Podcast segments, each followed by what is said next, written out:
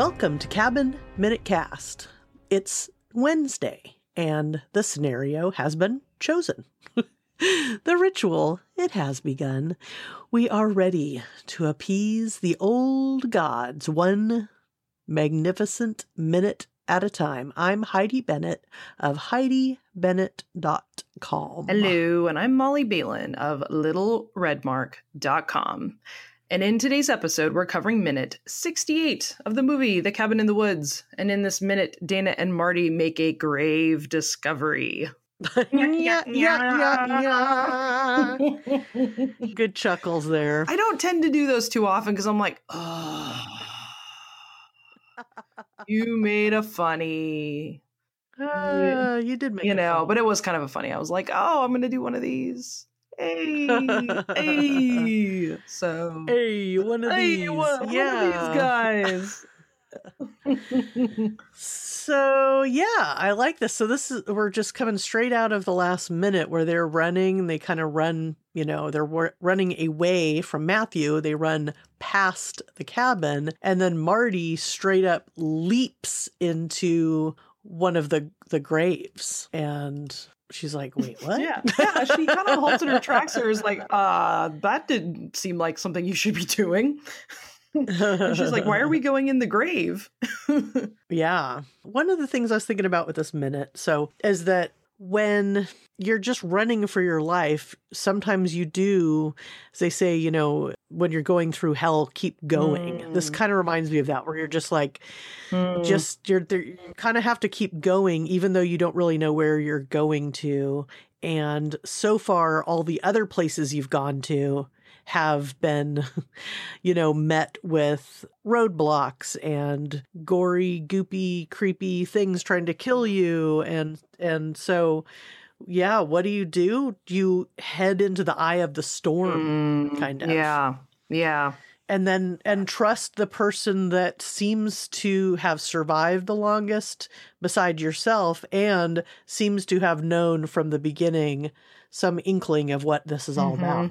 Right. Yeah, because obviously he's been on his own little journey here that we've just not seen, we've not been privy to because we've been following Dana along hers. And so, as an audience member, we're really aligned with her perspective, which is kind of interesting that we've been we've been gifted her perspective through this as uh as a heroine and it's interesting that now she's you know we are we are one we are aligned in our thought and and so yeah Right. it is kind of funny in the way that's shot because it looks like he just like straight up just like hops in a hole like a gopher Right. what are you doing bud yeah, yeah. And then she gets a little motivation because here comes patience. Mhm.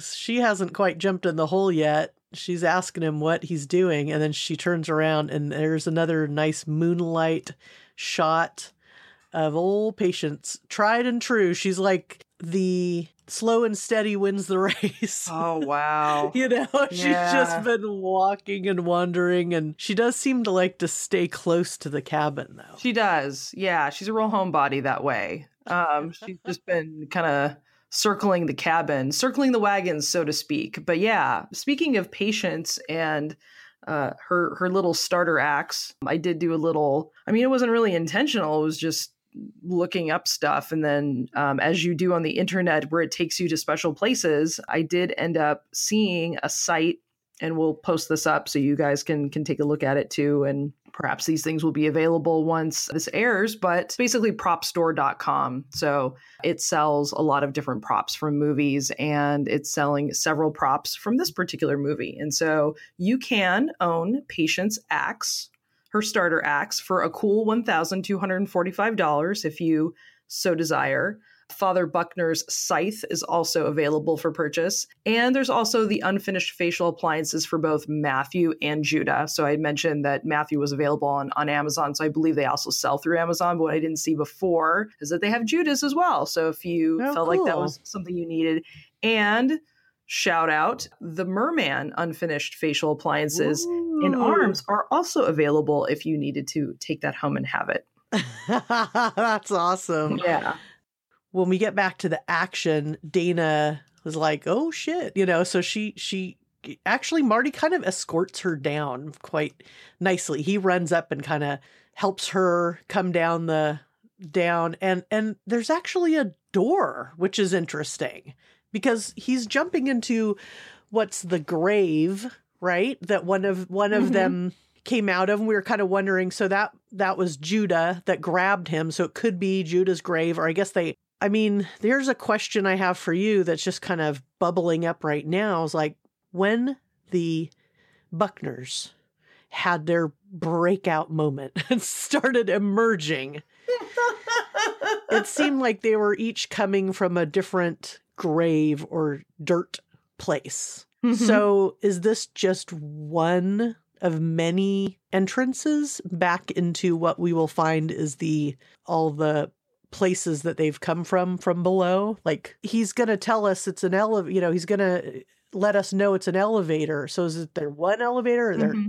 you know 10 elevators are they all over the property you know is there an elevator that's an elevator just for the merman that comes up under the water or you know it just makes me wonder what mm-hmm. What it's like to get the different monsters out. You know we're going to see a huge bat and a huge snake like those things come out of the what elevator are those motherfuckers coming out of? Right right. So that's a really great question cuz i think two things come to mind. The first thing that comes to mind is that there is this weird room above the elevator. So it seems to me there's this presumption that they're released from their perspective in the in the cube elevator that they're going above themselves to get into this other room. And then there's a hatch though that they're coming out of and then they had to dig themselves out of a grave. So that seems to be the path that these guys took. But the cubes also that we're going to see in a future minute shift. So they move around, they have the capacity to move around. So my thought is once the particular monster has been elected, that that cube gets shifted into some sort of a shaft that they can get out of and this just happens to be one of them so what's interesting is that because there's five of them the presumption is that there had to be some five at least access points to the above ground that these guys could get to. I mean, the other thing that, you know, as long as we're talking on the subject that makes me a little curious is that there's this wooden door hatch that he discovered at the end of the grave. So we see them emerge out mm-hmm. of dirt. So there's a, a certain level of dirt, but then there's this kind of, to me, it seems a little nonsensical, this particular wooden door cellar it kind of looks like a cellar yeah, door to me totally that i don't understand how that mechanism works if they're emerging out of dirt. So it's covered up in dirt. So how do you swing open a door to get out if it's covered up with dirt? Yeah i wonder if there's more i, I agree with you it's a bit suspect. I wonder if with whatever his fight with judah was and however Judah got him like if Judah was the one that got him to this room, but then they fought in the room, if like there was a bunch of digging that happened or something that kind of got to it a bit more, like unearthed more of how to get directly into this door, or I don't know, who knows. It's hard to tell. I mean, I feel like it's one of those things that like if we keep talking about it, we're not really going to get anywhere, but it's definitely interesting. And and we've gotten quite a few new additions to our Gabbin in the Woods Facebook group. And so, you know, maybe you guys have some ideas about about that, like what this whole setup is and maybe maybe some creative ways that these cubes could emerge in different locations around the grounds and and what, you know, what different monsters and horror creatures might emerge in different spots. You know, I feel like that's something that could be kind of a fun thing to think about. Mm-hmm. Yeah, absolutely. Yeah, yeah. I think this is it's interesting that there's this concrete room, which kind of makes sense in that you're probably going to have to have different places where you're going to have to make maintenance, you know, maintenance junctures that are out of the way. But it's also interesting that there's kind of this presumption that maybe they could have found it because I mean, it's not really hidden, right? Like that hole isn't hidden and that door isn't hidden. So it's totally plausible as people are running around that they could Right. find it. Now, I think the extra layer here is that Marty got into the control panel to futz with it to be able to actually find an elevator, which, you know, we're going to see coming up here in the next minute. But I, I I wonder if this room in and of itself could be a potentiality to actually be found. Right. Because it's not well Right. hidden. Yeah, definitely. Definitely seems like it because it has been. Yeah. I, i.e., they have actually fucking found it. Um, as we follow Dana into this odd concrete room, she sees Marty, who's, you know, digging around in the guts of this control panel. And she she has her foot touched by a pile of Judah Buckner. Yeah, it's really awesome. She's like he and it's great. You're like like exactly the way you described it. A pile of Judah Buckner. It's like his head is over here. There's little clumps of different body parts, and she's like startled, of course. And yeah, and I love it. Marty says, uh, yeah, you know, I'm not gonna be able to do a Marty, but uh, I had to dis- dismember that guy with a trowel. What have what have you been up to? It's so great. He's so his delivery is fantastic. Oh my god, it's so good. And did you interpret Judah kind of waving at her from the ground? Because I kind of, I kind of interpreted that way. Yeah, I'm like, hey. oh my god. Yeah, his hand is definitely or like, I'm right here, guys. Yeah. What's up? my hand still works. oh no! It's like, I'm still a man. oh my god. Oh wow! Yeah, I just thought it was kind of more humorous this time out with me watching it than I. I mean, it was it's it's funny before, but I really it, it was a lot more funny Evil Dead this time to me than I remember it being the first time around. Yeah, it kind of also reminds me a little bit tonally of um, American Werewolf in London. Mm. where when his buddy is you know dead and he comes back to chat with him and and he's in he's in various stages of decay and he's starting to look real gross but he's still like chatting to him and but his mouth is like falling off and all sorts of stuff Mm. yeah yeah yeah and i love how this is like a moment kind of for them you know they've Mhm. it's a kind of a moment of well quiet except for the squishiness and the electrical psst, psst stuff that happens Mhm.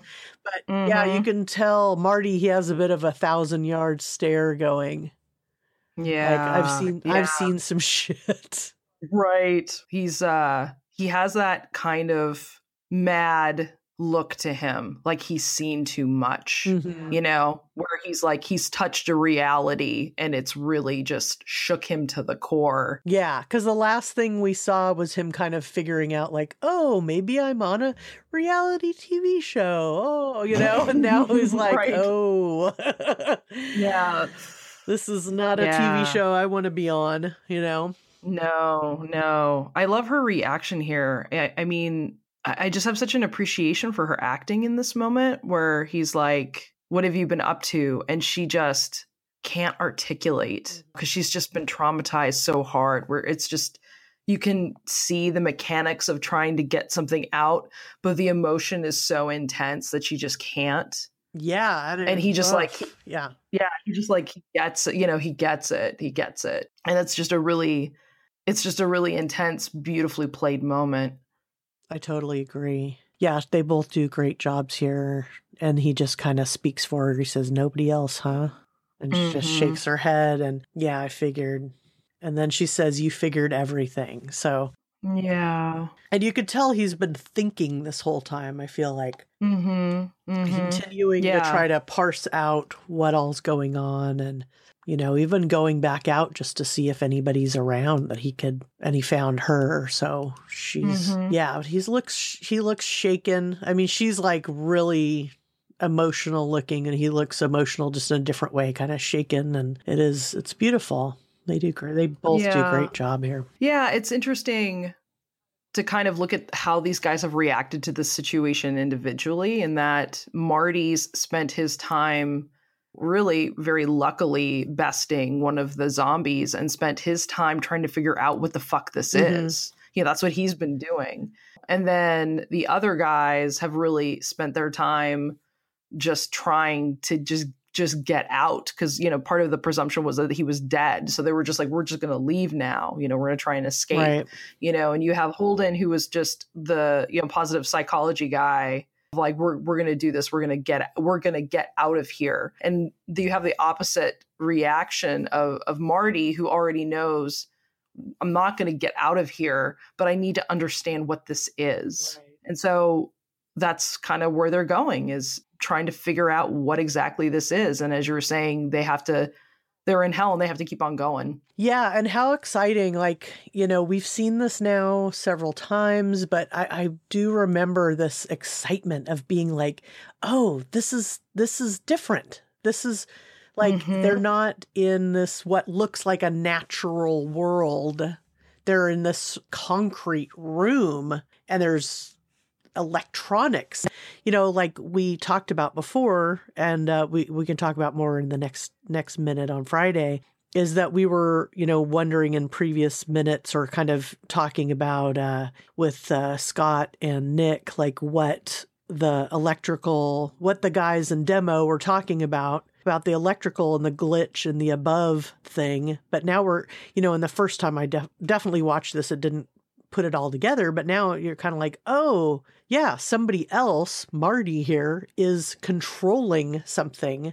He's rerouting something. He's doing something that's not expected by by mm-hmm, the um, mm-hmm. you know everybody that's on the other side on the control room side so yeah yeah i concur like that excitement of being able to be like oh my god these worlds which have been separated this whole movie are now going to collide like they're going to see they're going into the, these other the control rooms world where these people have felt pretty like safe and protected from all of this mayhem and they're gonna they're gonna go check them out yeah.